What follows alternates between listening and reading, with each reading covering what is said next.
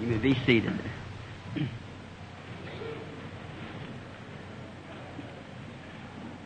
Certainly a privilege to be here in Grass Valley tonight to represent our Lord and Savior Jesus Christ, to pray for God's sick children, the doctor's patient, and enjoy this fellowship together for these five days that we have promised. I bring greetings from all the other pilgrims around the different parts of the world of where I've been, and trusting and many thousands of people are praying for the success of this meeting here these nights. I'm sure together with the prayers of the rest of them and ourselves that God will meet with us and bless us. We don't come now to represent any certain church or we don't come to call ourselves healers. We come representing Christ. And we come to not to heal the sick, but to pray for the sick.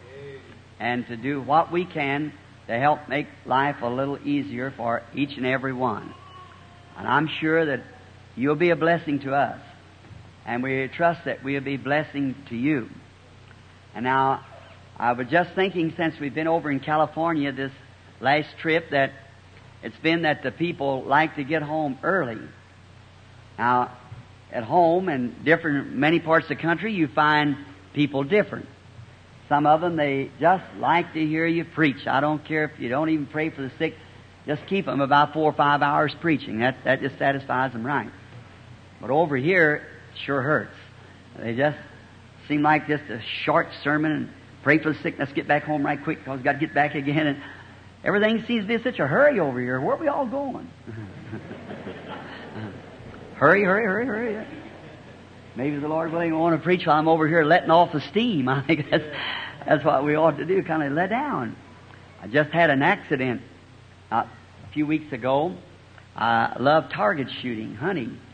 I just had been given a, a rifle that had been a rebored rifle by the Weatherby company down here, and I put the thing up to shoot and it blowed up in my face and blowed the barrel about 50 yards in front of me and the stock about the same distance behind me and blowed out the bushes and everything around where the thing went off. And just the grace of God, it didn't blow me the same way because it was that close to my eye when it went off. So hanging, it was a telescope up shooting. I got a little thought out of it. You see, the the rifle really wasn't a Weatherby rifle. It was just bored out to be a Weatherby rifle. It was a Model 70 Winchester. You fellows who hunt, and had been given to me by a good California brother named Art Wilson. He gave it to my son, Billy Paul, 257 Roberts, and so the Billy's left-handed and he never could use it. So he said, Dad, I'll just give it to you. Well, I, I always wanted a Weatherby rifle, but I felt like I never could afford one, and then it, if some of my friends would have bought me one, I wouldn't have wanted them to do it because they're expensive gun, and as I've often said, I've got missionary friends that hasn't got shoes on their feet, and I, I can't let someone pay that much for a rifle for me to hunt with or shoot with when I have friends that ain't even got shoes. So I just wouldn't do it. But a friend of mine said, I can take that Model 70 and make a Weatherby rifle out of it. Weatherby does it over there and guarantees it. I said, said it won't cost me just about ten, twelve dollars. And I said, go ahead. So he gave it, took it out to the company and they rebored it. First, it blowed right up. So it was, must not have been something that got pressure somewhere. Now, my lesson on that is this. You see, it had too much pressure. it blew up. we uh, don't want too much pressure. it, will blow up. And another thing, I'd like to say this, it might get a little doctrinal point in. You see, if that rifle would have been started in the molds of Weatherby Magnum, it wouldn't have blown up. But you see, it was something else just part of the way converted. That's the reason it couldn't stand the pressure. And I believe in a religion that we don't patch up. We die and are born again, and then we're a Christian that can stand all the pressure that the Holy Spirit wants to push out. So, uh, I think we have to get back to the beginning, not just try to make something out of something it isn't. We got too much of psychic religion today instead of real born again experiences with God.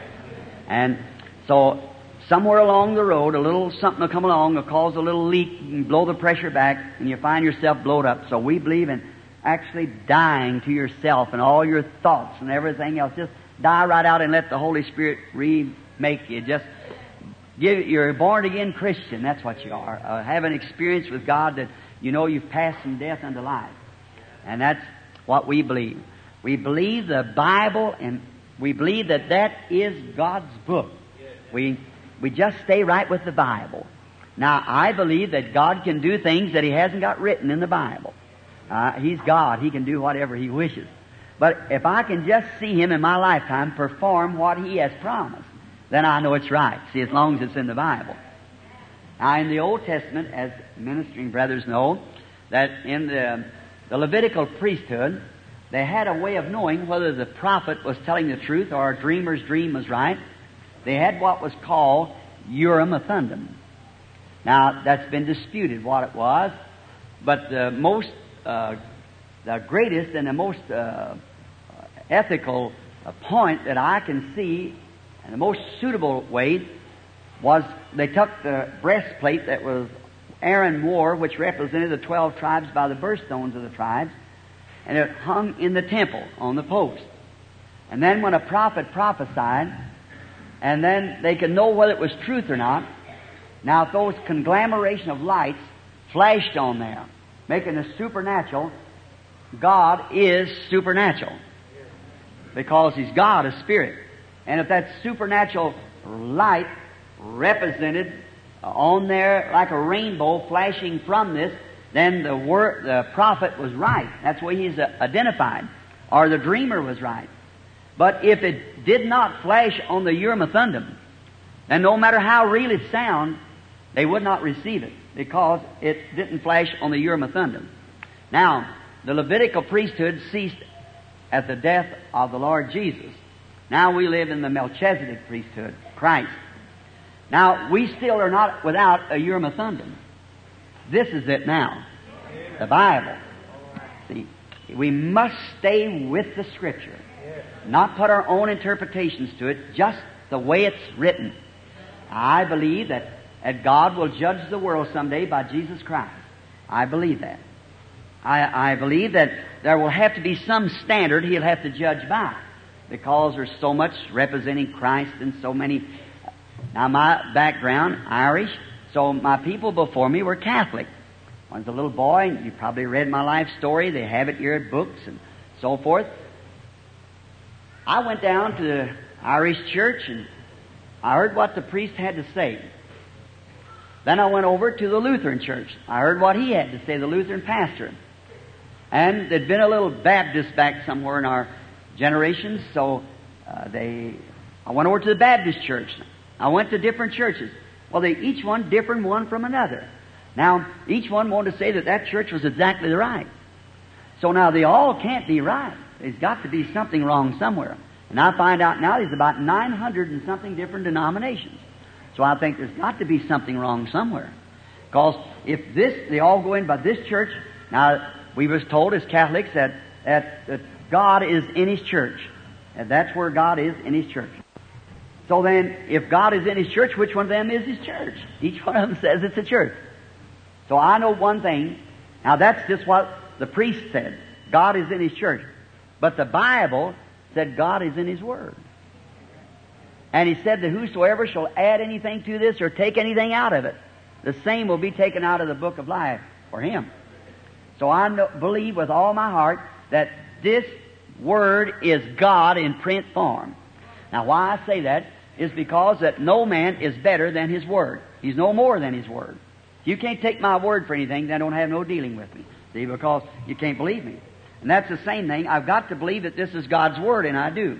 Now the Bible said in St. John, the first chapter, in the beginning was the Word, and the Word was with God, and the Word was God, and the Word was made flesh and dwelt among us. Then that was Christ. And Christ is the Word. Then if He judges the world by Christ, it'll have to be by the Word. Amen. See?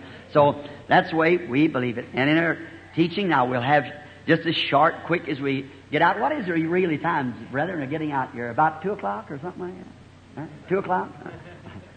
He's laughing. um, oh, I suppose about 9 or 9.30, something like that's about usually getting out time. That would be in about 35 minutes. Tonight, I, being a stranger among you, yet I do not feel that I'm a stranger. I feel I'm your brother.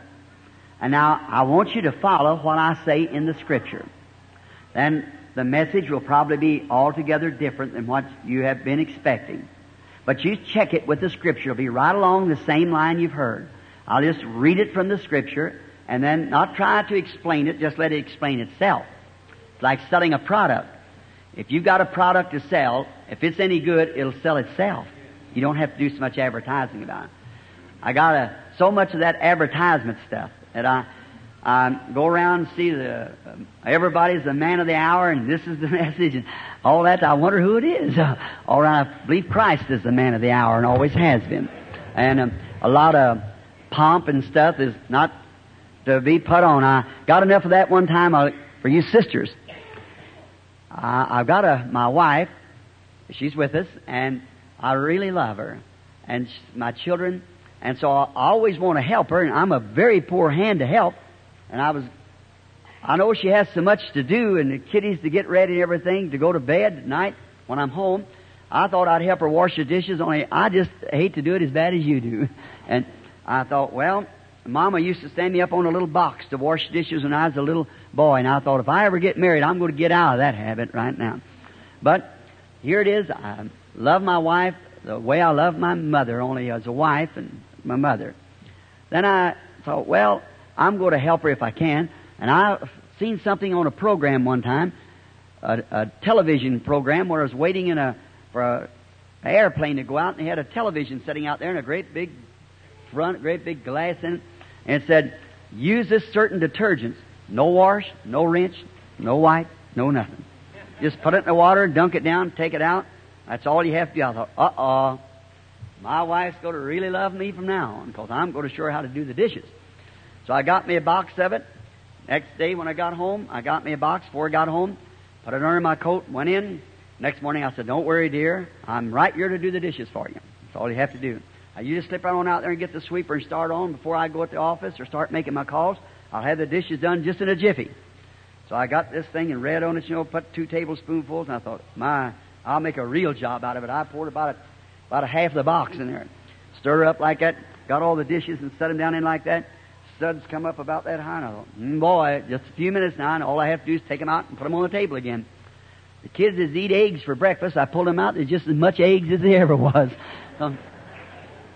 I said, when I see anything highly advertised, I just bypass it from then on and don't bother. Because I know it didn't work on that. And so sometimes I think that if we just talk about Jesus and let the people see who He is and what, what He is, and I believe that He'll do the rest of it. He'll, He'll bring Himself because all the Father has given me will come to me anyhow. See, that's what Jesus said. And no man can come except my Father calls him. So the only thing we do is just sow the seed and let it go. Now, I trust that you'll get on the phones and call the people. And the main thing here is not pray for the sick now. That's one of the sidelines. But the main thing is to get every sinner we can to know the Lord Jesus as his Savior. That's the main. Secondarily, is to get every person that is, has accepted Christ as their Savior and has not yet been filled with the Holy Spirit for them to be filled with the Holy Spirit. And that's, that's your second. Then the third thing is pray for all the sick people that we can pray for. And through that, we hope that God will give us a great time doing this meeting. And I think it's each evening and then Sunday afternoon, I think, is, is right. I want to thank my brethren here, the ministers, for inviting me here. And I thank God for the leading of coming here. Uh, the manager here, Mr. Borders, we had a book full of invitations around the world, but somehow something spoke to me about Grass Valley. And immediately a friend of mine the Arganbright family down here and around Los Angeles called me and said, if you haven't made your itinerary completely for going through, I wish you'd stop in Grass Valley. I called the manager, got him on the line. I said, have you passed by there yet? No, I said, drop in. And here we are. Now what the Lord is going to do, I don't know. There might be one person here he's far, coming for. I hope it's the whole community that he's coming to save. Now upon this, let's bow our heads and speak to the author before we read his word. Our Heavenly Father, it is indeed a privilege that we have to stand in Thy presence in this closing hour of the history of this world and call you Father. And know that we are, are approaching Thee by the all-sufficient way with the blessed assurance that Jesus, your Son, said, if you ask the Father anything in my name, I'll do it. It will be granted. Then we know, Father, if we ask in the name of the Lord Jesus that our petition will be granted. Now we would not want to ask anything contrary to your will. But we believe after you leading us here that it is your will to save people and to heal people and to fill people with the Holy Spirit and to get glory unto thyself. And we are here to do everything that you lead us to do. So I pray, Father, that you'll unfold your word to us and your will with your word, that we might know uh, what your will is concerning your word. Bless us together now. Forgive our sins. And tonight, as we settle down in this building, we pray that you'll bless this building. God, it's uh, perhaps an arena, but it now is being dedicated for the service of the Almighty God to be a church house where respects and love and reverence is given to the Almighty.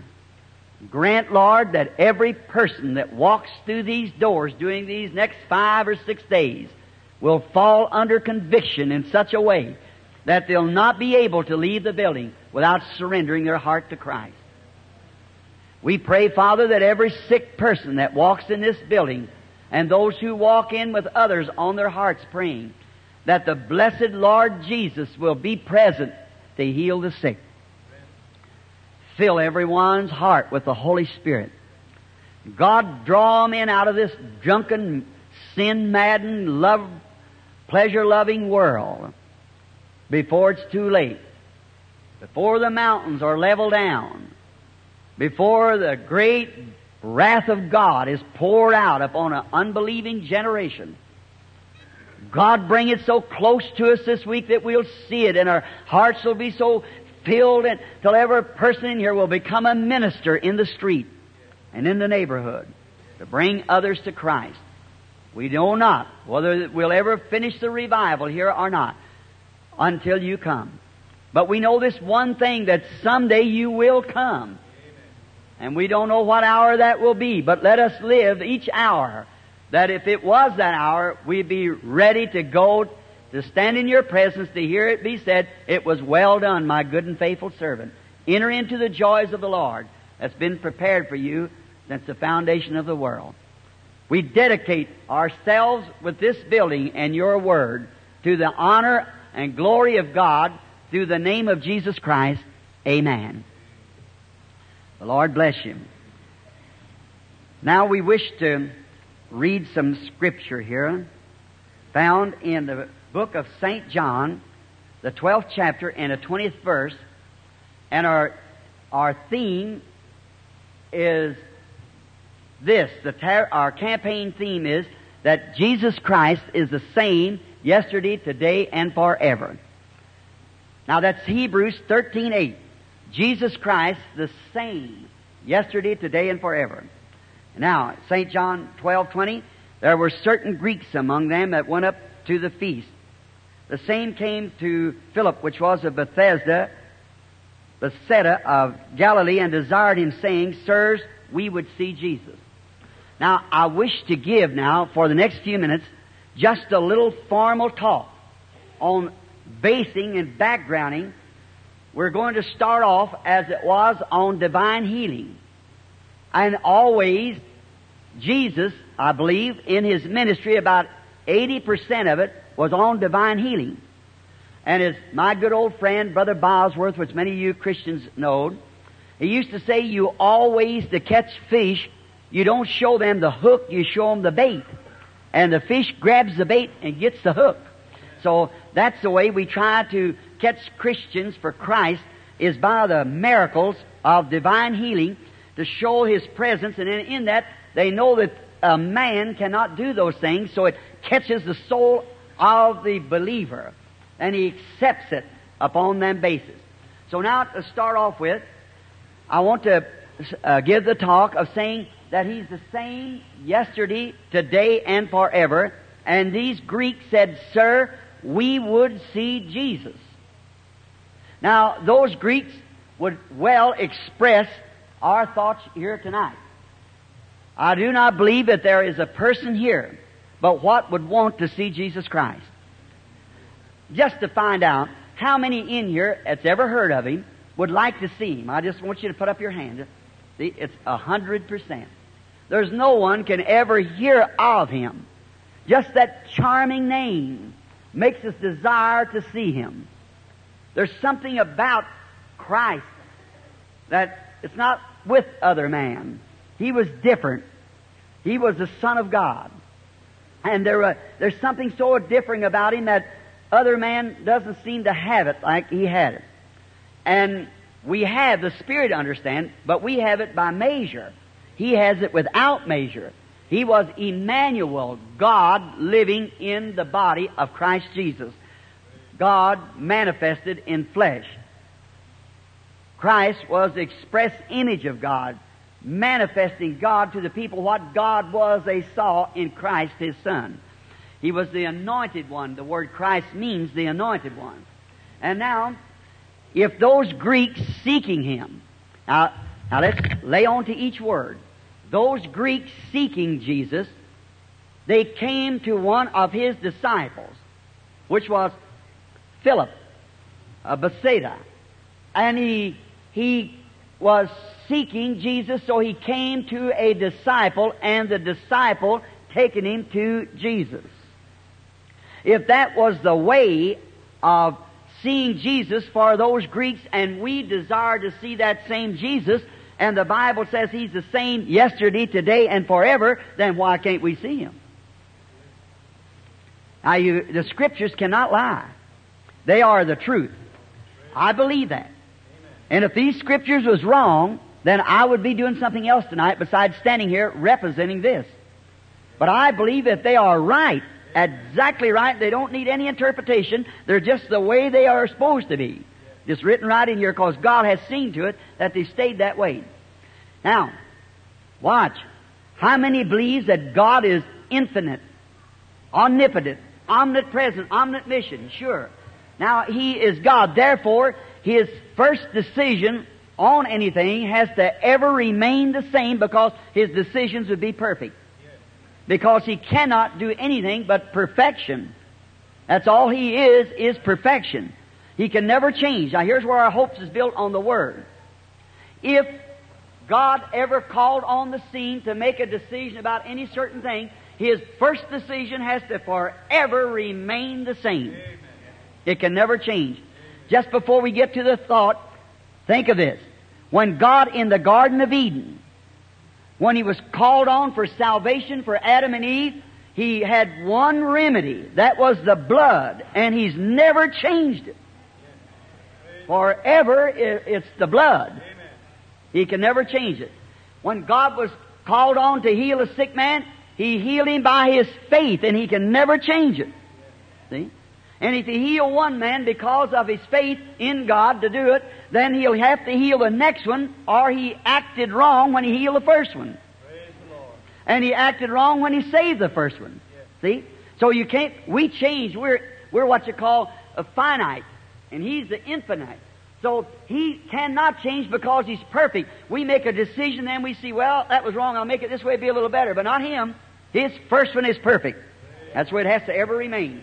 So he cannot learn more or get smarter as we think we do, but he is perfect to begin with. Now, we hear so much about Jesus in these days, and everywhere you go, I'm a missionary, you understand, this is my seventh time around. Now, this, in the mission fields, we find people worshiping idols and so forth, and millions of them. But here in America, we find churches on every corner.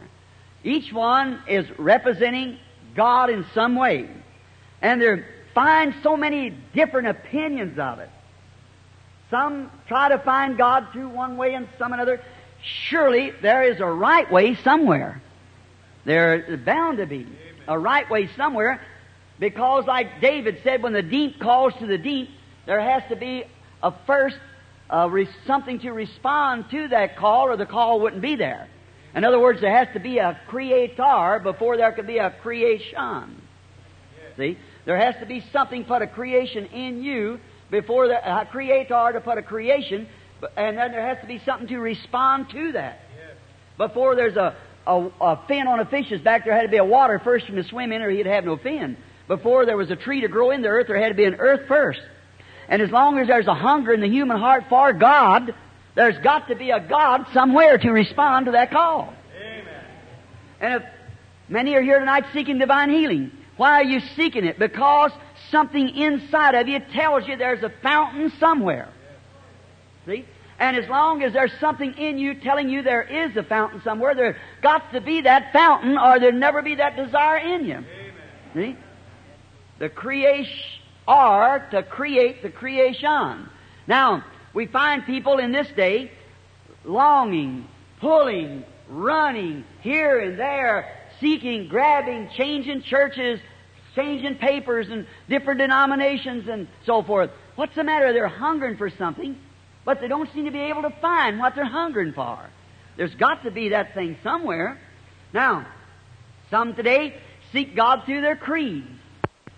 Some people think through their creeds, they'll just go through a certain creed that finds God.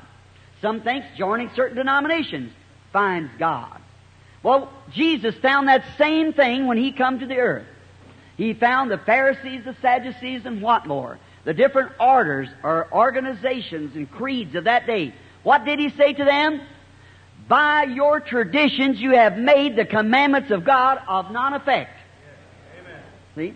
I think that searching God through creed or through denomination, it only thing it does, it gets it so mysteriously fixed up, and then you find out that it comes right back and denies the Word. Comes right back and makes the commandments of God of non-effect. For instance, you try to find God in saying the Apostles' Creed. And then you come back to find Mark 16 to be made a reality to you. These signs shall follow them that believe. Well, they'll tell you right quick, well, the days of miracles is past. Then what does it do? It takes the commandments of God and makes them of non-effect. See, they're not effective, the commandments of God. His commandments is go ye into all the world and preach the gospel to every creature. Now the gospel came not by word only, but through manifestation of the word, demonstrations of the Holy Spirit making the word live. See, it's the Spirit taking the word. The word was a thought, and a thought is a word is a thought expressed. See? Now it was God's thoughts, what He was going to do. Then He expressed it on the Word. And now when the Holy Spirit gets a hold of the Word, it brings it to pass and manifests it and makes it a reality. Every Word of God. No Scripture, but what's given by inspiration, every Word of God is perfect and correct. And it will be fulfilled. Every word must be fulfilled. Heavens and earth will pass away, said Jesus, but my word shall not fail. Every word of it must be fulfilled. Now, then when God does that, and we find our creed then, if we say certain creeds or certain things that we belong to, and I have nothing against that, that's all right. It's just like eating watermelon, as the colored man said when he eat a slice of it. He said, "What'd you think about it, Moses?" He said, "It was good, but surely there's some more of it." so it wasn't enough to satisfy. Uh, creed's all right, but it just doesn't satisfy till you get down to the Word. And man shall not live by bread alone, but by every word that proceedeth out of the mouth of God. That's what man shall live by. The Word of God is a man's spiritual daily bread, is the Word of God made manifest. And when God gave Israel the promised land while they were still in Egypt, they had to fight every inch of that land. God told Joshua in Joshua 1, wherever the soles of your foot treads upon, that I've given you for possession. So footprints means possession. Some people can just get, just barely get to the, to the edge of the land. Some can take the two-handed sword and cut their way through Philistines and Amorites so they take the whole thing. That's what we should do. Every promise is to us. We got a footprints is possession. Walk right up and take it. God gave it to us. It's a promise and it's the truth and it's for us. Now, then in these creeds, they come around again, as I say, and make the, with their traditions, the commandments of God of non-effect. It makes, takes it away, explains it all away. But surely there is some way to know what's truth because a scripture here says, He is the same yesterday, today, and forever.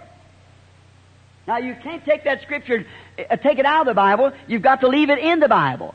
Cause it belongs in there. And if it says He's the same, it doesn't mean He's partially the same. It means that He's the same yesterday, today, and forever. Now, then we want to see Him. I'd like to see Him come into the building tonight. I would like to see Him, wouldn't you? We said a while ago we would. We would like to see Him. Well then, if He promised it to us, why can't we? That's the, now, if we'll just open our eyes and our minds just for a while, I believe that we'll understand. And He will come in and show Himself with us. Now, and then we could go away tonight saying we would see Jesus. Where did they find Jesus in the Old Testament? Right, in the New Testament, I mean, right with the Word. Because He was the Word. Now, He wasn't the Word in the way they had put it together, but He was the Word in the way that God put it together. Because He was the living Word. Now, when He met Satan, He met him on the Word. He, he, had, he was God manifested in flesh. But when he met Satan, he never used his power uh, of his Godhead, what he was. He said, It is written, man shall not live by bread alone. It is written, Thou shalt worship the Lord thy God, and him only shalt thou serve. When he met Satan, he met him with the Word because he was the Word. Now, the Word was made flesh and dwelt among us. Now, Moses spoke of him in the Word. Now, in Deuteronomy, the 18th chapter, 15th verse, Moses wrote the five books of the Old Testament. Exodus and Genesis, Genesis, Exodus, Leviticus, Deuteronomy, Numbers. He wrote the five books of, of the Old Testament. In there, by inspiration from God, he wrote and told what was. Then he wrote and told what would be. And what he said would be come to pass, so we know that what he said was is true. Amen. For a man can look this way and see what's coming to pass, and it does come to pass. Then what he said back there was certainly inspirational too. Now the Jews were all taught to believe their prophets. They do yet. As Paul said, Jews seek signs and Greeks wisdom and so forth. We preach Christ crucified. Now, the Bible has taught those Jews, if there be one among you who's spiritual or a prophet, I, the Lord, will make myself known to him. And, and in prophecies and visions, dreams and so forth. And what he says comes to pass, then hear him. Now that's only sense. But if it doesn't come to pass like he said, then don't hear him. Because God can't lie. He's God. But if the man says a thing and it comes to pass, and then you watch it in him coming to pass, coming to pass, coming to pass, then you know that can't be that man. That's got to be God. So God told the prophets or told the Jews to listen to that man because he was a prophet sent from God. Now, Moses was that major prophet. We haven't time to go into his life to show how he typed Christ, but he was a major prophet. And he said that the Lord your God shall raise up a prophet like unto me. It shall come to pass that whosoever will not hear this one will be cut off from amongst the people. Now, now if Moses spoke and other prophets, and Moses, remember, wrote Genesis too, from the Garden of Eden, the seed of the woman would bruise the serpent's head, and all the promises back in there of a coming Messiah, Moses wrote it. And then the other prophets major, such as Isaiah, Jeremiah, and so forth, they all spoke of the coming Messiah. Prophets, which their words come to pass. Now, they spoke and said he would be a prophet when he come. He'd be a prophet likened unto me, Moses said. That's what he would be. Now, if we would want to see Jesus today, and uh, the Bible said he's the same yesterday, today, and forever, then there's only one way to do it, not just lay aside our creeds just for a few, for an hour now, or a half hour. Lay aside our creeds, lay aside our denominational views, and so forth, and let's go back and find out what he was. Now would that be, that would be logical, wouldn't it? That would be fair. Go find what he was, and then we'll know what he is. If we can find out what he was. But the only way you, if he was a creed back there, then the creed's right. If he was a denomination back there, then that's right. Find what denomination it was or what creed it was. But we find out back there he was the Word. So he's still the Word. Now, I read from St. John. Now, if we turn back here to the first chapter of St. John, and we'll just take some of who, what he was from the first chapter of St. John. Now, we find out that in the beginning was the Word, as I have already quoted, and the Word was God, and the Word was with God, and the Word was God, and the Word was made flesh and dwelt among us. Now we find out what He was. Now we've got the Word being God and God being made flesh and dwelling among us in those days. Now the Bible said He's the same yesterday, that was the New Testament.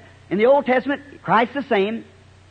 Christ the same in the New Testament, and Christ the same forevermore. Then if we see what He was, then what He had been, and what He will be, then we've got it. Is that right? Moses said, now he'll be like me, a prophet like unto me. Then when he come what Christ it was, he had to be what he, then he had to be what he was before then. So now let's start from right there, and then we see what he will be forever. That's the only way to make it. Same yesterday. Now here was, we find the Hebrew writers, Paul, saying Jesus Christ, the same yesterday, speaking to the Hebrews.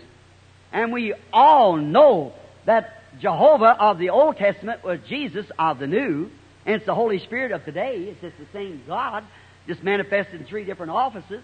And so the same God, and all that God was, He poured into Christ. All Christ was, He poured into the church. So, see, you can find quickly what He is the same yesterday, today, and forever. Now, but we have to find His nature, what He was.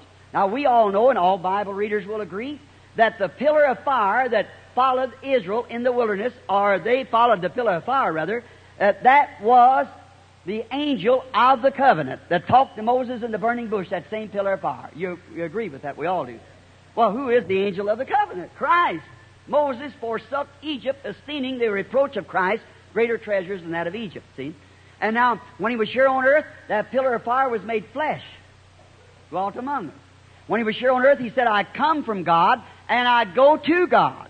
Now remember, yesterday, today, you see, he come from God, from the pillar of fire, he goes back to God. Now after his death, burial, and resurrection, Saul of Tarsus, on his road down to Damascus to arrest the Pentecostal people, on his road down there, what happened? A pillar of fire, a light struck him down. Nobody else saw it. He saw it, it put his eyes out for a season. It was so real to him when the rest of them standing there couldn't see a thing. But it's so bright to him, it put his eyes out. And he said, Saul, Saul, why persecutest thou me? He said, Who are you, Lord? Now listen, I am Jesus. And it's hard for you to kick against the prick. You remember that? Well, here he is, that same pillar of fire that was. Then if he's the same yesterday, then in Paul's day today, he will be the same forever. So that great pillar of fire, God, the angel of the covenant, is the same today as it was when it led Israel. Amen. Notice, how we're going to start his ministry in St. John 1. We know we'll bypass his calling and birth and John the Baptist and take to his baptism and into the wilderness, tempted of the devil, come back out after 40 days and nights of fasting in the wilderness. He come back out and started his ministry. Now let's, let's follow his ministry here. Immediately, people began to get healed from it being prayed for by him. And we find that there was a man by the name of Simon. And he came to Jesus by the invitation of his brother Andrew. And when he walked up in the presence of Jesus, now remember, here comes the key man. Now we understand, according to Acts, the fourth chapter, that he was an ignorant and an unlearned man. We're taught that he couldn't even sign his own name. Now he wasn't a scholar, he wasn't a bishop, he wasn't a, a priest, he was a fisherman. God always takes something that's nothing and makes something out of it to he manifests himself through nothing so that anyone can see it's God. See? He takes something that's nothing. And he picked up this ignorant man. Now, how's he going to make this man know that he is? Because there have been many fakes have gone on, and we've had them through the ages. And whenever you pick up a bogus dollar and look at that bogus dollar, you just remember that that bogus dollar is made off of a genuine dollar. For if there was no genuine dollar, then that bogus would be the, the original copy. See? So as long as you see somebody impersonating or playing the part of hypocrite, just remember there's a genuine Christian somewhere.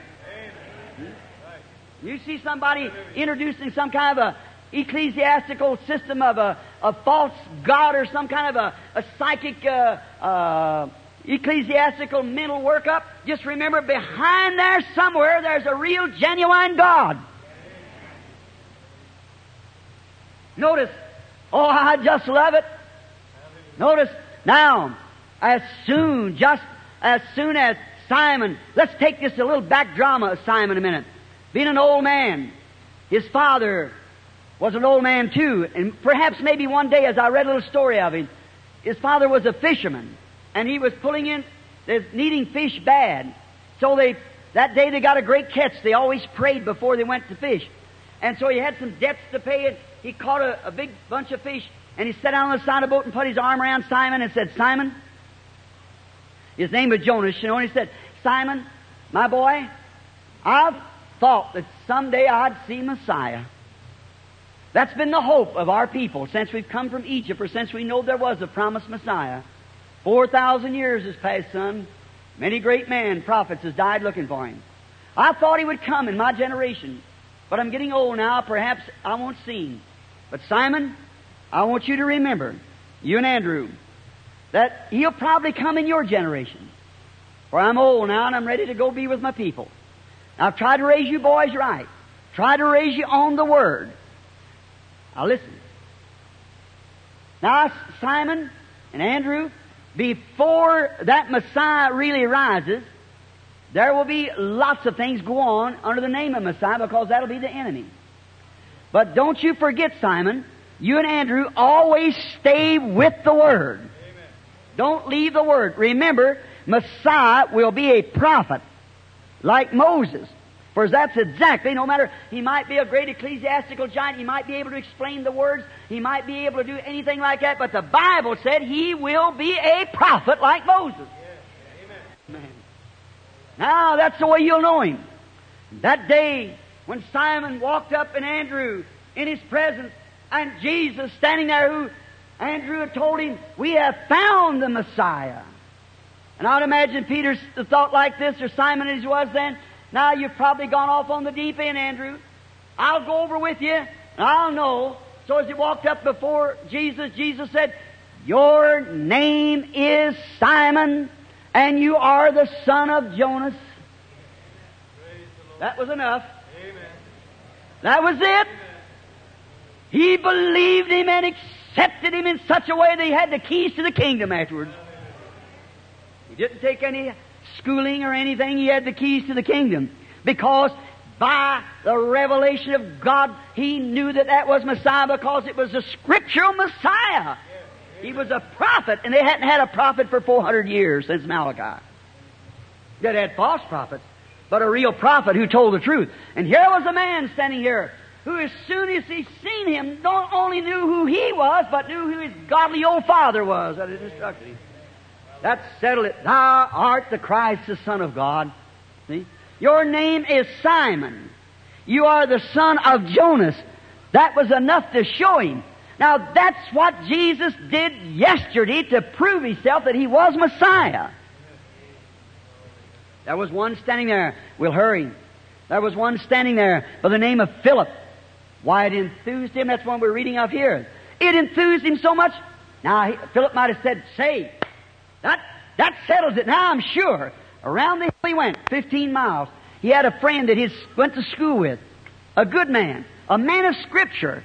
A man of integrity. A man with, that knowed the scripture and loved God. And I can see him knock on the door and, and say, uh, where is Nathaniel? His wife said he's out into the, the yard out there. He's praying. He went to find him and he was under a tree. And when he found him, he said, come see who we have found. Jesus of Nazareth, the son of Joseph. And now I can imagine Philip, or Nathaniel saying, now Philip, could there be any good thing come out of Nazareth? He said, come and see. Now that's a good statement for anybody. Don't stay home and criticize. Don't get up and walk out. Stay and wait and find out where it's the truth or not. See? Come see for yourself. Well, went around the bend. Let's think of their conversation. I can hear Philip say to, to Nathaniel, Nathaniel, what does the scripture say Messiah will be? Oh, he'll be a, he'll be a prophet, like unto Moses. Surely. That's right. Well, this Jesus of Nazareth that I'm telling you about, you remember that old fisherman that you bought the fish from and he couldn't sign his name? Yes, oh, sure, the son of Jonas. I know him well. His name is Simon.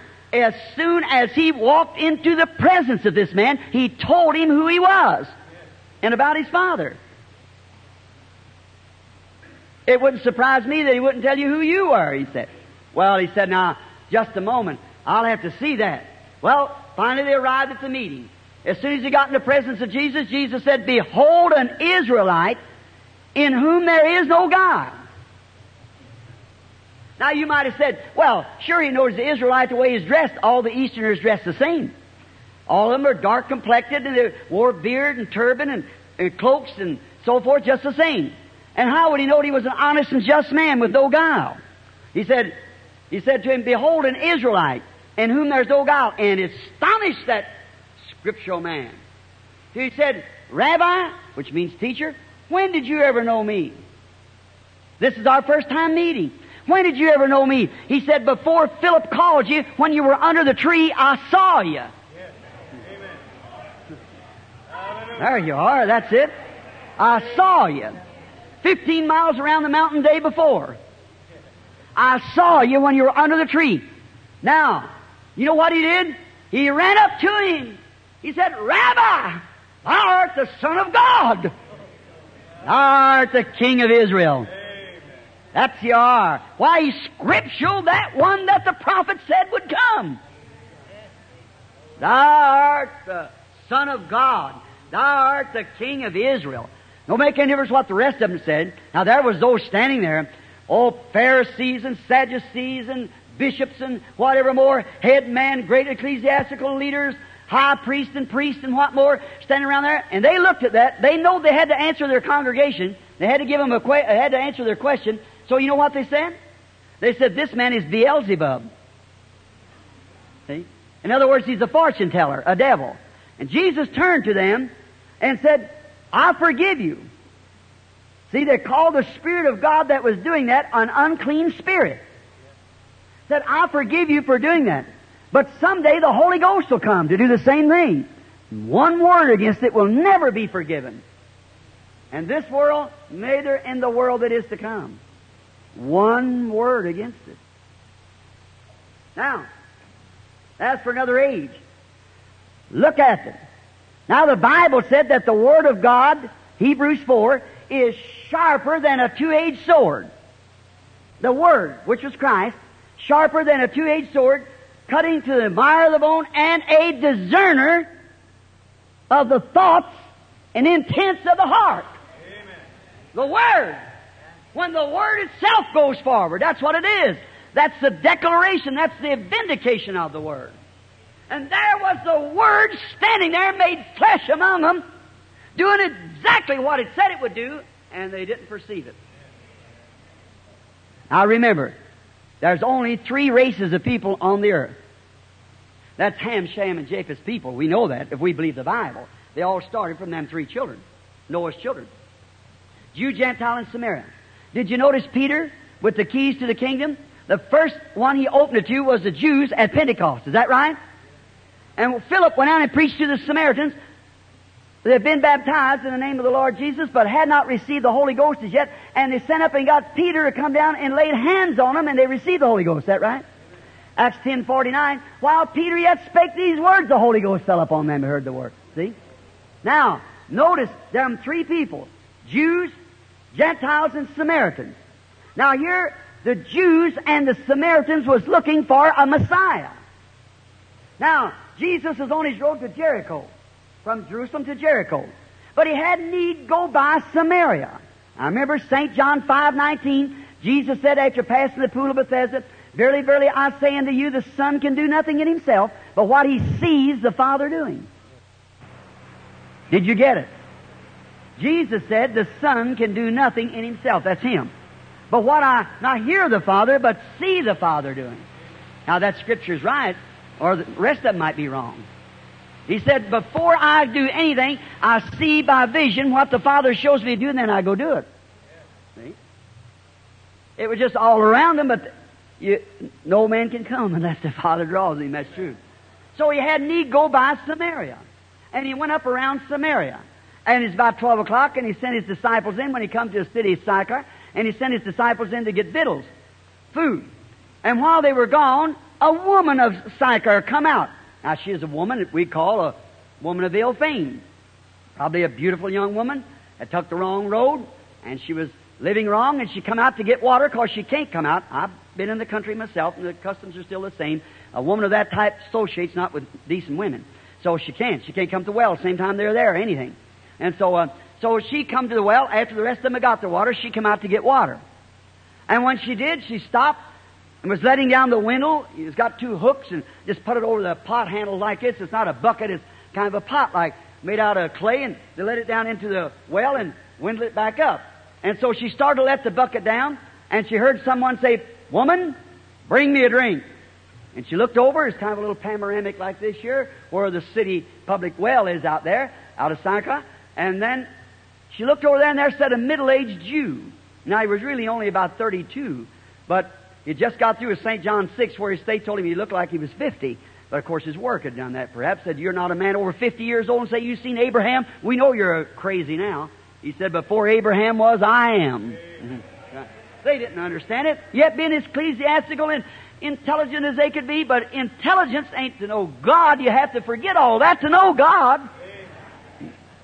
No, and there they were. So this woman said, uh, now she was a, what we call today a prostitute. And there she was.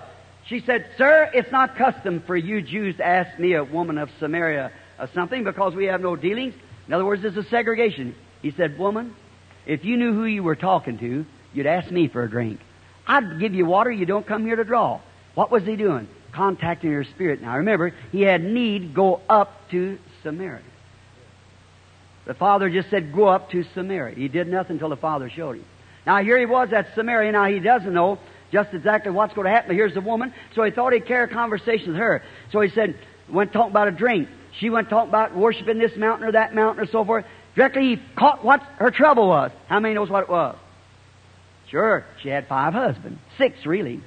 So she said, he said, go get your husband and come here. She said, I have no husband. He said, that's right. You said, well, for you have had five. And the one you're living with now is not your husband. In that thou saidest the truth. Notice. Now, I got to nail this down. Because I got, I got to quit. Look. The difference between that woman and that shape that she was in to those high cultured ministers. Amen. That woman said, Sir, I perceive that you are a prophet. The priest and the educated said, You're Beelzebub, a devil, fortune teller. This woman said, Sir, I perceive that you are a prophet. We know when Messiah cometh, he'll tell us these things.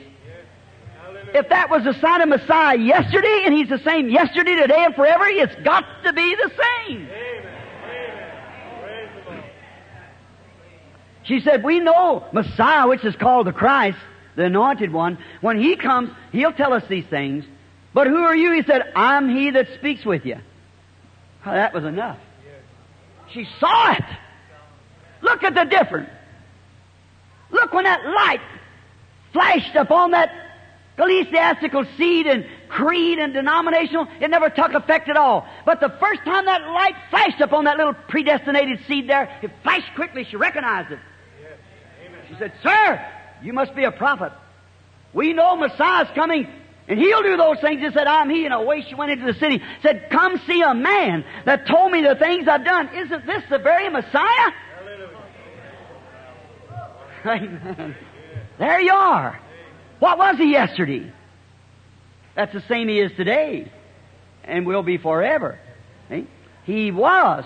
David was anointed with the Spirit of God. The prophets was anointed with the Spirit of God. That was Christ and Joseph. It made him portray Christ exactly. Sold for 30 pieces of silver, loved by the Father, hated by the brethren. Uh, in this prison house like Christ was on the cross, uh, one was saved, butcher and a butler, and one saved, and the other lost the same thing. Set the right hand of Pharaoh, and every time he went forth, the trumpet sound, everyone bowed the knee, Joseph's coming. No man could get to Pharaoh only through Joseph. That was Christ in Joseph. That was Christ in David as a rejected king and went up on top of the Mount of Olives when he's been dethroned down there by his own people and rejected king, went up the top of the hill and wept over Jerusalem and cried because he was a rejected king. That same spirit in Christ wept over Jerusalem and said, Jerusalem, Jerusalem, how often I have hovered you as a hinder. It was Christ in those people. Anointed ones coming up to this perfect anointed one come. The sin offering wasn't made. He couldn't come into all flesh like that because it's just under, uh, they was anointed. But now the Holy Spirit's come, which is Christ in spirit form. Now, notice. Now, why didn't you do those signs for the Gentiles? It never was performed by him. Why? Gentiles wasn't looking for no Messiah. They were heathens, we were. Our people, Romans and so forth back there, the club on our back worshiping idols. They wasn't looking for no Messiah, and Messiah only comes to those who are looking for Him. That's the only way. To them that look for Him will He appear the second time. Just those who are looking for Him. Not just those who are pertaining, but those who are really looking for Him. And notice, He never come to Gentile. That miracle was never performed before Gentile. In the unchangeable God, now we've had 2,000 years of scholarship and all kinds of things, and now it's come evening time, and now the Gentiles are looking for a coming Messiah. Now, if he's the same, he appeared the same them to them two tribes. He's got to appear the same way there and promise so. One more scripture. I'll close. Always remember, keep three classes of people in your mind. They're always there. That's believers, make believers, and unbelievers. They're in every crowd. See? And Abraham was given the promise, and Abraham's seed after him.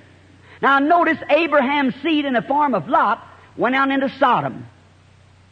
The pleasures of the world, that's church natural, denominational, organizational. But church spiritual, which is Abraham, that God visit personally. Amen. The called out. He never went into Sodom. He is out of Sodom. That's the church called out. Now the end time come when he's going to destroy the lands with fire. That's what he's fixing to do again. Is that right? Now what? Jesus said, as it was in the days of Sodom, so shall it be at the coming of the Son of Man. Remember, them were Gentile nations. See?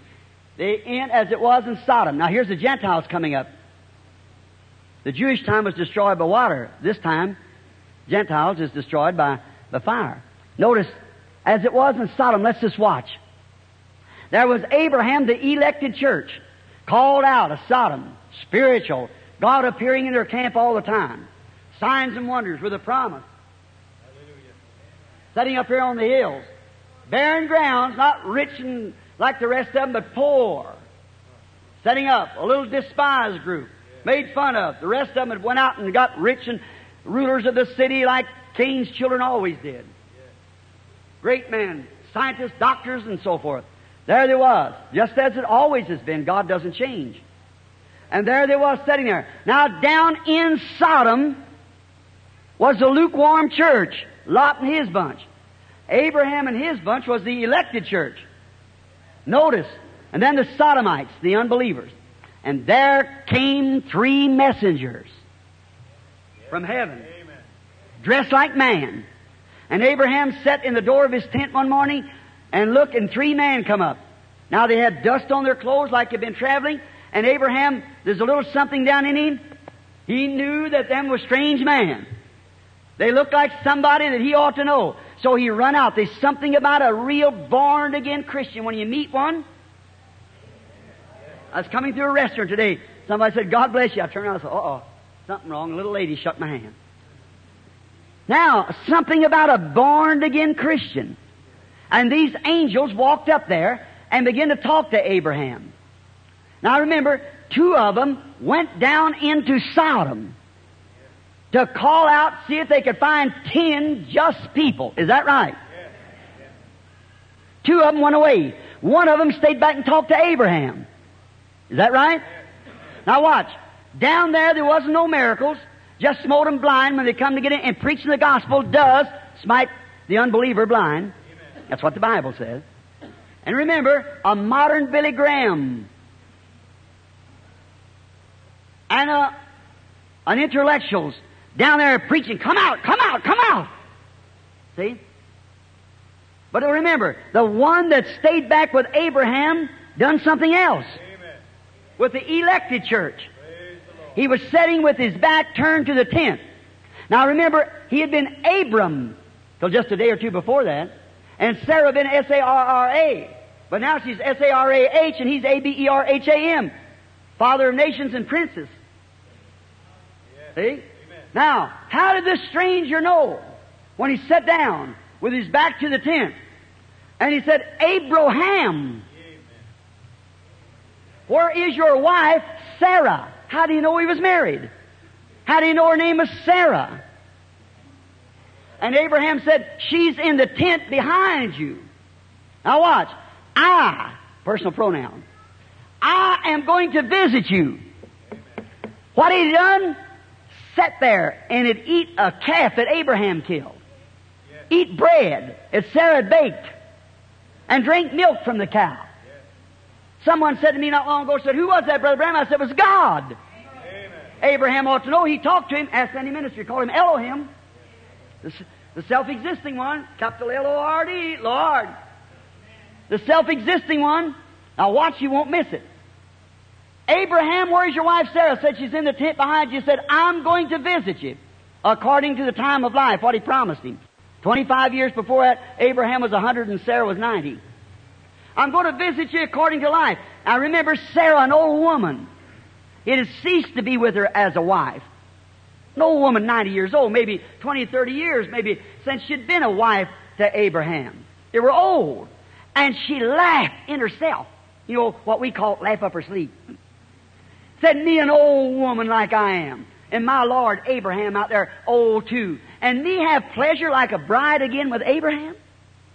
And she laughed about it. And the angel, with his back turned to the tent, said, Why did Sarah laugh, saying that these things can't be? Amen. What kind of a telepathy was that? Jesus said, As it was in the days of Lot, so shall it be at the coming of the Son of Man. There the church nominal has her messengers, and the messenger of the Holy Spirit is with the church elected, doing the same thing, which makes him Christ the same yesterday, today, and forever. Who is the messenger of this hour? No man. The Holy Ghost is the messenger of this hour. What is it? God dwelling in human flesh. Glory. I feel religious. Amen. God in human flesh dwelling among you. Jesus said, Lo, a little while, and the world seeth me no more. That's the unbeliever. Yet ye shall see me, the church. For I, personal pronoun again, I'll be with you, even in you, to the end of the age, the end of the world. Jesus Christ the same yesterday, today, and forever. Our God is not dead. He is a living forevermore. He's living at the end time when the sun is setting.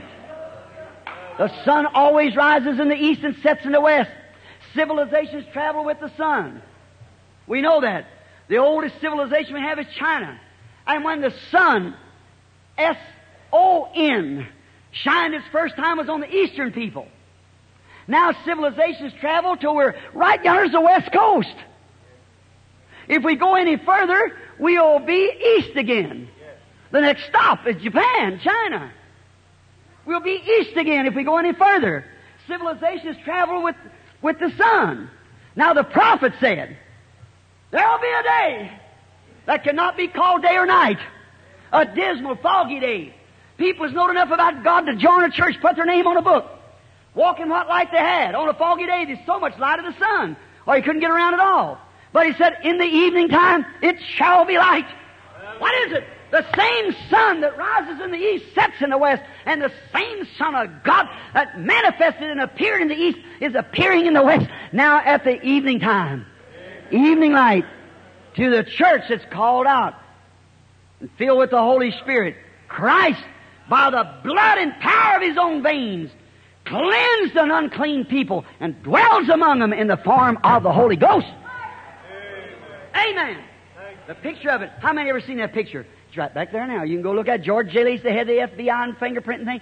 Been taken, and that same angel that led Israel is here now, of performing and doing the same thing it did when it was in the person of Jesus Christ. Christ, the body, has ascended up to the right hand of the Father. But the Holy Spirit come back. The life that was in Christ is in the church. Now, Christ didn't. Well, if, uh, when Jesus said in John 15, I am the vine, ye are the branches. Now, the vine doesn't bear fruit. It's the branch. You know that, you people here, you grape raisers and so forth. Now, if that first branch that come out of the vine produced a book of Acts behind it, that first church, if that vine ever puts forth another uh, another branch, it'll write another book of Acts behind it. For the very life that's in the vine brings forth into the branch. Sure, we've got a lot of grafted branches in here. I seen a tree the other day in Phoenix, Arizona, had nine different fruits on it, citrus fruits. And I said to somebody, I said, Brother Sharritt, I said, Brother Sharritt, uh, uh, that's, uh, what is that, lemon, tangerine, tangelo, and, and grapefruit and everything? I said, now, when that all them are picked off, I said, next year, then it'll bring forth, it'll bring forth oranges because it's an orange tree. He said, oh no, it'll bring forth grapefruit, lemon, and whatever the branch is. Well, I said, that's a strange thing. You mean you perverted that orange tree into them kind of trees? He said, no, the orange tree's still the same. If it ever puts forth another branch, it'll bring forth an orange. But what's grafted into it like that, it brings forth of its own kind because it's a citrus fruit. I said, there you are. Amen. Denomination can only bring forth denomination fruit. But if that original vine ever puts out another, it'll be Jesus Christ the same. Yes. I will restore, saith the Lord. Amen. It's time to go home. what? Sirs, we would see Jesus. What kind of a person would you look for? The same kind of person it was. Now you don't go down the street and look for a, a man with some kind of a robe on nail scars across his head or whatever it is. Any hypocrite can do that. That's right. Anybody can impersonate that. But it'd be the life that was in Christ be in His church. That's it. The life. If you took the life out of a, a pumpkin vine and put it over in a grapevine, it would bear pumpkins. If it could live like that. Sure, the life in it. And that's where the life is now. The life of Christ in the church produces Christ over again. That's how they see Christ. The, in John uh, 14, 12, he said, He that believeth in me, not make believeth, but he that believeth in me, the works that I do shall he also. More than this shall he do, for I go to my Father. Jesus Christ the same yesterday, today, and forever. Christians, being a missionary, seeing hundreds of different gods, yes, thousands of them. All kinds Sikhs, Jains, Buddha, all the other kinds is put together. See, I was entertained here not long ago in India where I had my largest crowd, 500,000, one gathering. And there I was entertained in the temple of the Jains. And in there were 17 different religions, 17 different gods, and every one of them against Christianity. But oh my, you ought to see him come on the scene.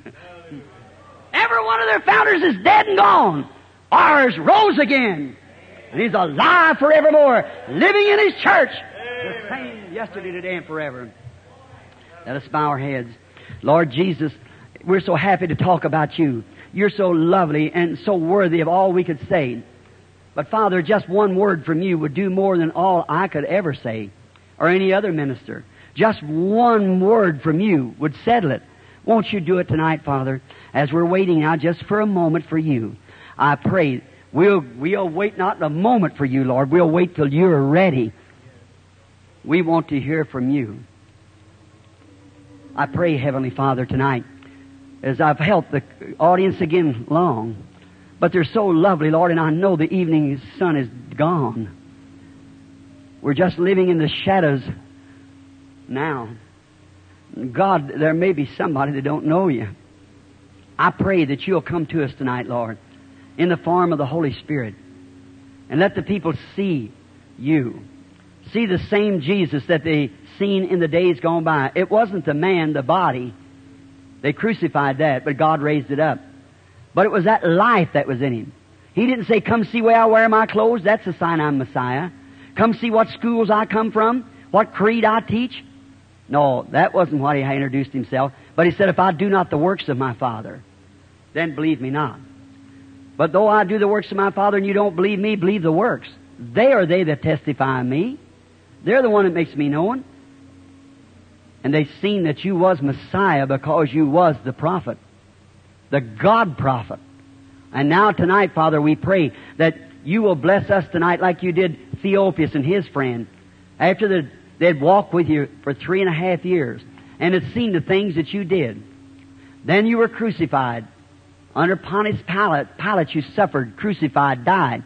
And on the third day they were on the road to Emmaus. They'd heard a rumor by the women and some of the disciples that he was risen. But that day, you walked with them and talked with them practically all day long. They didn't know you. Maybe many years you've walked with them and talked with them and they didn't recognize it. But when evening come, they invited you in and you closed the doors and sat down. Then you did something just the way you did it before your crucifixion.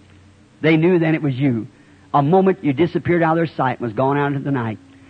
Way they went to their people saying, the Lord is risen. God, will you do it tonight again? Do something among us tonight, Lord, just like you did it before your crucifixion. Then we'll have confidence to know that our Christ is not dead, but He's risen from the dead and is alive here among us forevermore. We commit ourselves to you, Father. I commit this church to you and every spirit in here to you that you might use us to honor Christ. In Jesus' name I ask it. Amen. Now, before we pray, or have a call a prayer line, I'm going to ask you something. I want every person, please, to keep your seat just for a few minutes. Now, you must be reverent during this time. Now, if you don't believe, and slip out real easy. But now, if you're going to believe, sit still, just about 15 minutes. See? Let's see if he'll speak to us. Now, we, are not in a, we're in an arena, but this is a church. It's dedicated for that purpose, so let's sit real still. Each one of you is a spirit. If you're not, you're dead. So then, you are a spirit. And then when the Holy Spirit comes down to anoint amongst the people, it contacts, it picks them spirit. See? And you moving, there's a shift. You say, oh, Brother Branham, well, why did he lead the blind man out of the city? And so, see. Now, how many that believe him? Sirs, we would see him. Now we got a little prayer line we're going to call. I believe they call, where did, or did he give out? Yeah, prayer card? 1 to 100? 1 to 100? What? See, see. All right, let's call some uh, the prayer cards. Uh, C number one. Who has that card? Seat number one. Look at your prayer card. You who have your prayer card. Number one. All right. You go to bring them which way? This way. Back this way. All right. C number one. Number two. All right, lady. Number three. Number three. If you can stand up or raise your hand or something. There. So I, number three. Who has prayer card? The gentleman. All right. Number four. Prayer card number four. All right. All right. Number four. Who has number four? Would you raise up your hand, please? All right, lady, come over here. See, they just, they come down, the boy does, and takes these prayer cards and stands up before you. He mixes them together. Then he just starts giving you a prayer card. You might get six, and the other can get 14. Come over here, lady. Four, five, and then who has five? Raise up your hand. Prayer card number five. And then another thing when you, right down here, lady. And uh, then uh, another thing they do in that then sometimes I call from one place. How many's ever in a meeting before, one of our meetings? Oh, well, I thought I was among strangers. Certainly not. All right. Five, six. Who has six? All right. Seven, eight, eight, nine. I get this because deaf people and people in wheelchairs and can't walk. Nine, ten. Number ten. Ten. How would you say that in Spanish? Uh, uh, ten. All right. Eleven. Prayer card eleven. Thought somebody in the balcony. Here, all right, 12. All right, 12, 13. Prayer card, 13. You have it, lady? 14. 14. 15. What's, well, that, that, let me start like that.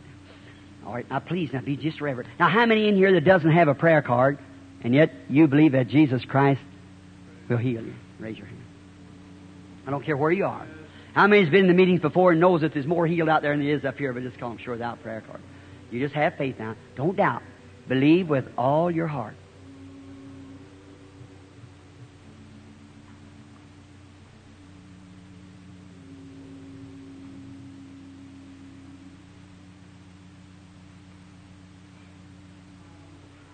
Prayer card five is missing.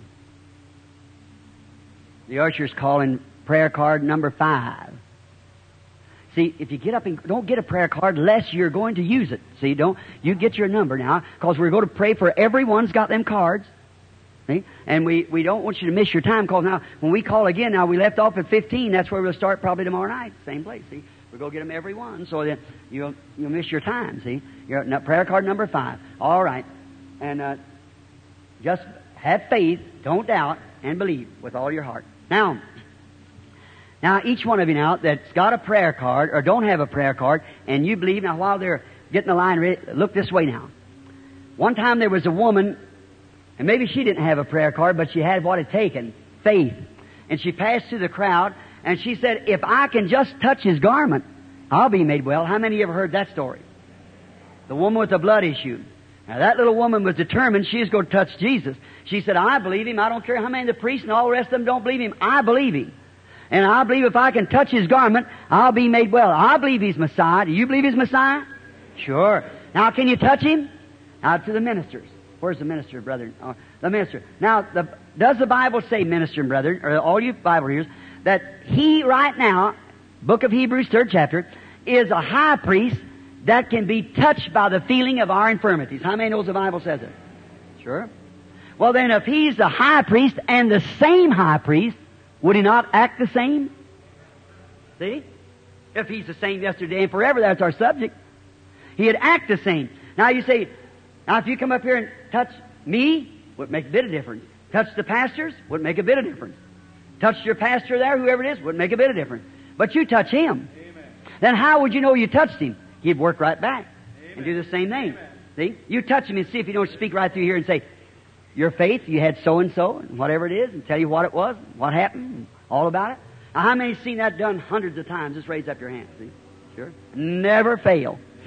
Never fail. Why? He can't fail. He's God. See? Aren't you happy to be a Christian? A real born again Christian. Really with the victory of Christ. Now, just you out there in the audience now, you just keep real reverent and say, I'm going to believe it no matter what anybody else does, what anybody else says. I'm going to believe it with all my heart. And just be faithful and believe now. All right. All right. Your, the brethren back there, ministers, them's bringing the patients out. now, I think, yes, this is the line. Now, the one on the engineer on that'll kind of keep it a little high because sometimes when the anointing strikes, then I, I don't know what I'm saying. You see, I have to, it's somewhere else, back in life. See? And then when I, just like you dreamed it. See? And you're dreaming like a dream if I make it that way to you, yet you're standing right here. You go back for years in people's life and find what they did, what's the matter, what more, and bring it up like that. See? And that's the Holy Spirit. And it tells what was, what is, what will be, and so forth. You just have, watch it and listen close. And You get your tapes, and it'll tell you. Now, here's a man that probably uh, just maybe a little older than I, and I believe we're strangers one another. This is our first time meeting, as far as I know. You and I, we're strangers to each other. I've been in your meetings. You've been in meetings. yes. Never met you. He's been in my meetings, he said, but had never met me. Of course, there's uh, millions has been in the meetings that I would never know. But we now here's two men that meets for our first time in life. He's just a man standing there. I don't know him. Here's the Bible. I don't know him. I've never seen him in my life. He's seen me from somewhere in the audience in a meeting somewhere. But there he stands. Maybe the man is a make believer. Maybe he's a believer. Maybe he's not a believer at all. No way. Maybe he's just a man. Maybe he's sick. Maybe he's not. Maybe it's domestic trouble, financial trouble. Maybe he's standing there for somebody else. I don't know. But there he stands, and here I am. Now, sirs, we would see Jesus. Now, what could I do for that man? I might walk up to him, put my hands on him, and say, "Are you sick, sir?" He'd say, "Yes, sir." I put my hands on him, and say, "Glory to God, Hallelujah! Go, you're going to get well, Hallelujah." Well, now that could be he'd get well. Depends on what he thought about it. No matter my me shaking him and putting my hands on him wouldn't do nothing. It's his faith in God that would do it. But now he'd have a right to doubt that. But if the Holy Spirit can stand here and tell him something and he has been, like Moses wrote Genesis, then surely if you tell him what would be, he could believe that, could he? Now, now if he would do that, if Christ would do that, how many of you would believe with all your heart? See, now see, the only one fault I find in America, they have seen so much until they just become spectators, you see. Don't do that. You honor Christ. See? Don't pay attention to me. I'm a sinner saved by grace. But now, no matter how much God would anoint me, He's got to anoint Him too. That's right. It wouldn't do a bit of good. He's got to anoint Him too. He's got to anoint you. He you out there. The Holy Spirit fall on you. Then this is just a channel. You don't speak it yourself. He speaks through you. It's a medium in which God uses to speak through. See, it's like this microphone. That microphone's a mute unless something back here is speaking through it. And that's me. How do I know that man? Never seen him. But I'm a mute to him. See? So, sir, we would see Jesus. Now, what would he do? What if the man's sick? Would he say, I'm going to heal you? He couldn't do it. He's already did it. See? By stripes we were healed. He did it on Calvary. But he would do something to show that he was still Messiah. Was that right? Well, then what would he do? Would he say, look at my nail scars? That's not what he said in the beginning. Was, he just told them what was in their heart and so forth. And they knew that was Messiah. Now that's him same yesterday, today, and forever. Do you believe this? Say amen. amen. You say, Brother Branham, what are you waiting on? The angel of the Lord. Sure, I can't do a thing. I'm waiting for it. It don't know at me. I can't, I can't say a thing. It just depends on what. Now he's here. He's here now. And in the name of Jesus Christ, I take every spirit in here under my control for the glory of God. I don't know you, sir. We are strangers, but your presence, something, are conscious that something's going on.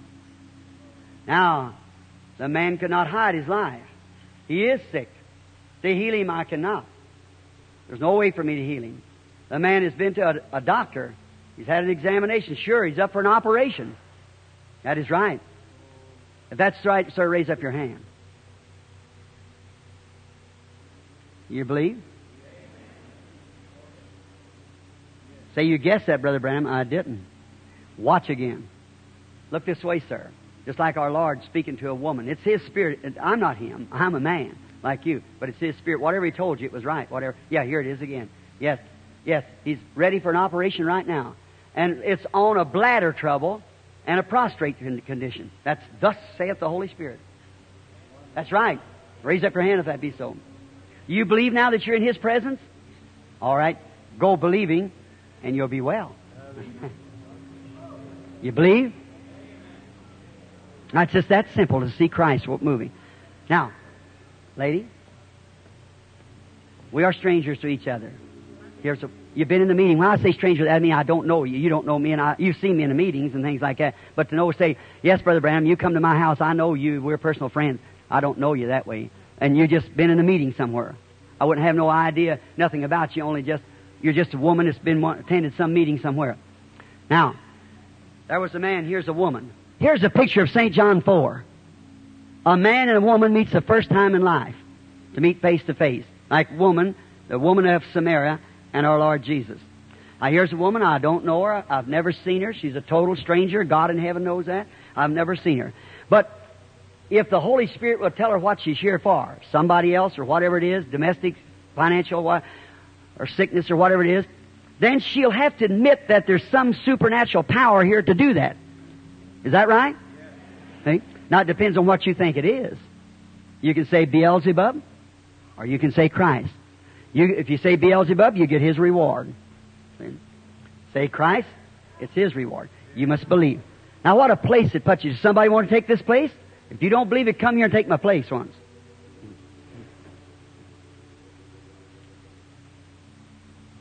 Always a quiet audience when that's asked. now, sister, look this way. Why did I call you sister when I looked around?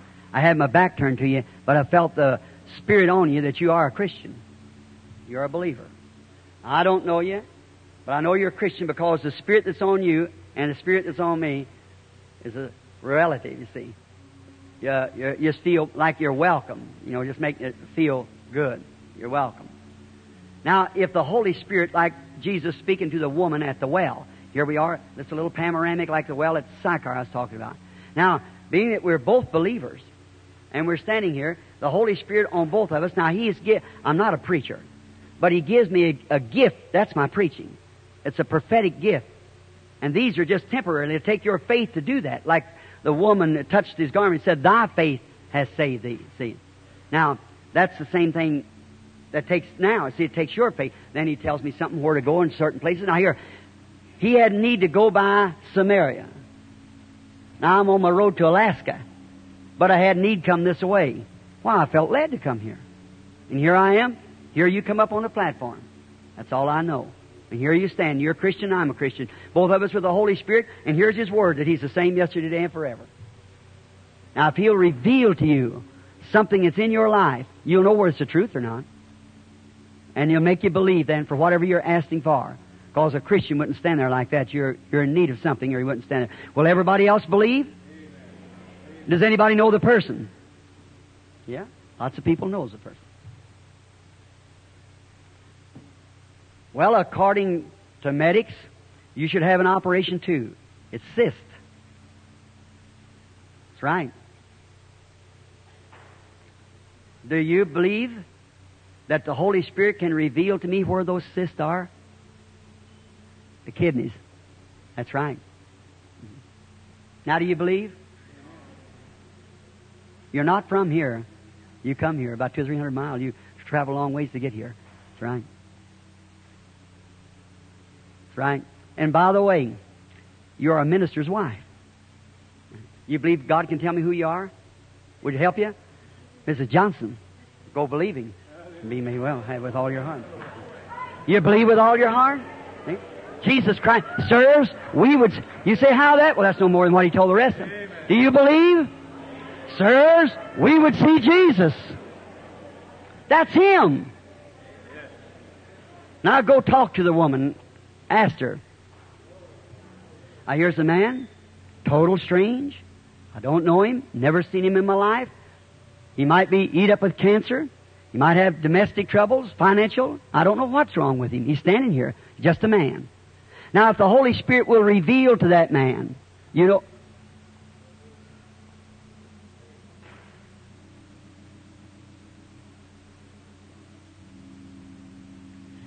that little lady sitting right back over here towards where I'm pointing my finger, suffering with that eczema. If you'll believe with all your heart, you believe it, lady?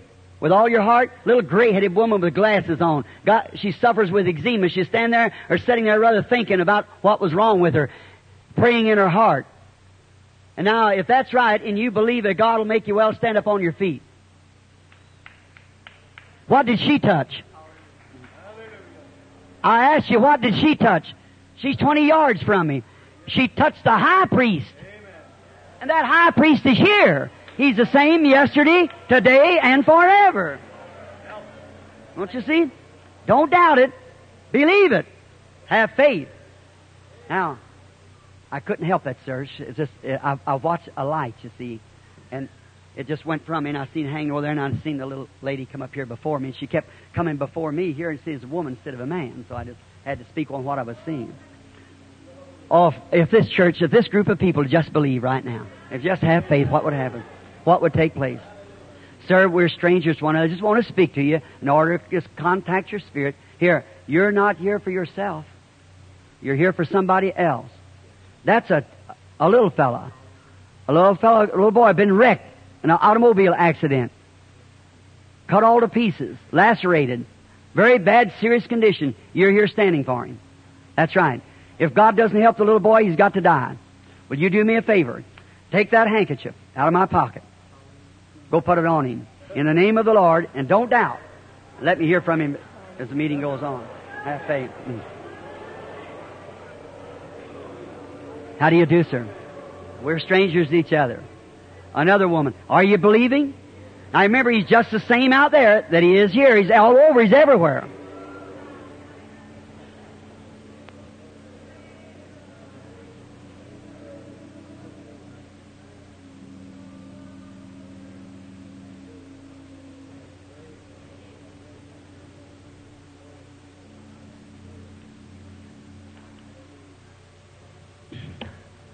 Sister Borders, is that you sitting out there?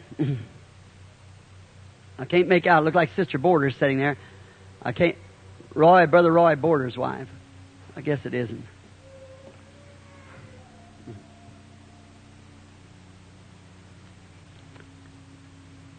Went right stood over that lady just a minute and maybe he'll call back again and see what it is.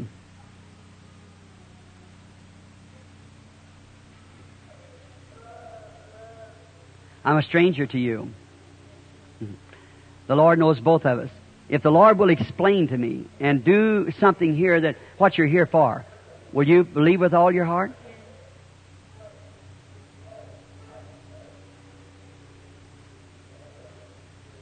Miss Borders keeps standing here before me somewhere. Miss Borders is in the meeting somewhere.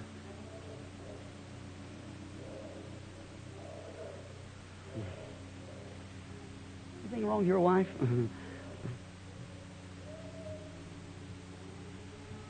All right, just keeps coming here, and there's a bunch of people, somebody by her, and I keep wondering. Uh, you are suffering with a tumor. That's right. You believe God can tell me where the tumor is? On the hip. you believe with all your heart. You have complications too, many other things. You believe. That's right. You believe with all your heart. Go believing like that, and you it'll all be over. God will heal you and make you well. And Brother Branham, that woman came with me with eczema. Came with me, and I didn't know until we sat back there. She said you had eczema. Praise the Lord. Her getting thrilled to getting in the prayer line probably is what done prayer for one another. Mhm. Hallelujah. Thank you. Here it is. Oh, I see. I seen Miss Borders standing here. She's praying, and there's one, one woman sitting by her there. That's praying he's got low blood pressure. If you believe sitting right there, lady, with all your heart, you believe it, and God will make you well with the low blood pressure. Amen. There you are. There's where the prayer was coming from. If you don't believe me to be a prophet or the, excuse me, servant, that stumbles the people. Lay your hand on the woman sitting next to you because she suffers with varicose veins. That's right. Amen. Believe with all your heart now. Tell me what they're touching. Some little woman sitting there praying for another, and it keeps appearing on the platform. Just believe with all your heart. All right. Come here, lady. Do you believe with all your heart? You believe? You believe that stomach trouble's going to get well? Then go eat your supper. Jesus Christ makes you well. What do you believe? You believe God's going to heal that back trouble and kidneys make you well? Go home believing. Say, Jesus Christ makes me well. Just have faith. Don't doubt. Come, Sarah. You were awful happy when he come out of the line there, One of your number was called. God heals heart trouble and can make you well. You believe it? Then go on your road believing and it'll all leave you. you you'll be made well. All right? Mm. Have faith. Don't doubt. Lady, what do you think about it? You think if I lay my hands on you, you get well? Just didn't say anything, lay my hands on you? Go in. Don't have to. All right, that's good. Go right ahead. Amen. That's the way to do it. All right. Come, lady. What do you believe, sister? You believe with all your heart? You know God can tell me what's wrong with you, but will you believe it? Then diabetes is nothing for God. He can heal it. You believe it? Or go on and get well. All right, sir. Come, sir. I'm a stranger to you. Everybody tells you get next to yourself because you're nervous. But you can't get next to yourself. There's something there that makes you nervous. That's right. But you're standing on the spot now where it's left you now. Go believe it and it'll never come back again. Go believe it. Amen. Have faith. Don't doubt. Many things, ladies, trouble, arthritis. Now, you believe God will make you well? Just go saying praise be to God and, believe with all your heart. Come, lady. You believing out there? God can heal diabetes, anything in the blood. Don't you believe that? Sure, He can. Go right on believing, saying, Amen. Praise the Lord. You believe lay hands on the sick, they shall recover? In the name of the Lord Jesus. Go get well now. Believe with all your heart. All right, come right on, sir. You believe God can heal heart trouble? Make prostrate trouble, everything, that nervous and everything go away from you? Then go believe in the name of the Lord Jesus. You believe with all your heart? Amen. What about the rest of you? You believe? Amen. Where's your cripples? I see a wheelchair. What do you say, sir? Look here to me. Do you believe me? You believe me to be God's servant? You do. Look on me then. It's your troubles with your legs. You're supposed to go to a hospital, but you wouldn't do it because you thought if you could ever get here, you'd get well and wouldn't have to go to the hospital. That's right. Do you believe it? If you sit there, you're sure to die like the lepers. The doctor can't do you no good. So why don't you accept Christ tonight and believe with all your heart and rise up out of that wheelchair and take the end of it and push it around and go on out the door and go home and get well? Won't you do that? Will you believe it? Then rise up. Don't doubt. In the name of Jesus Christ, take your wheelchair and go home. Do you believe with all your heart? Stand up on your feet. Anybody wants to be healed? Stand up on your feet and believe it. Rise up. I don't care what's wrong with you, how crippled you are, that doesn't make any difference. I'm challenging you, stand up. Rise up, everybody, every cripple, wherever you are. In the name of Jesus Christ, stand on your feet and be made well. There you are, the whole audience standing. Now, let us raise our hands to God. Heavenly Father, sir, we would see Jesus. Here you are, not a feeble one among us. Everyone healed. How we thank you, Father. Now we pray, God, that you'll defeat the devil in every instant now. Cast out all the unbelief. Satan, in Jesus' name, leave this audience. Come out of here. You've lost the battle. In the name of the Lord Jesus Christ, may they be healed, every one of them.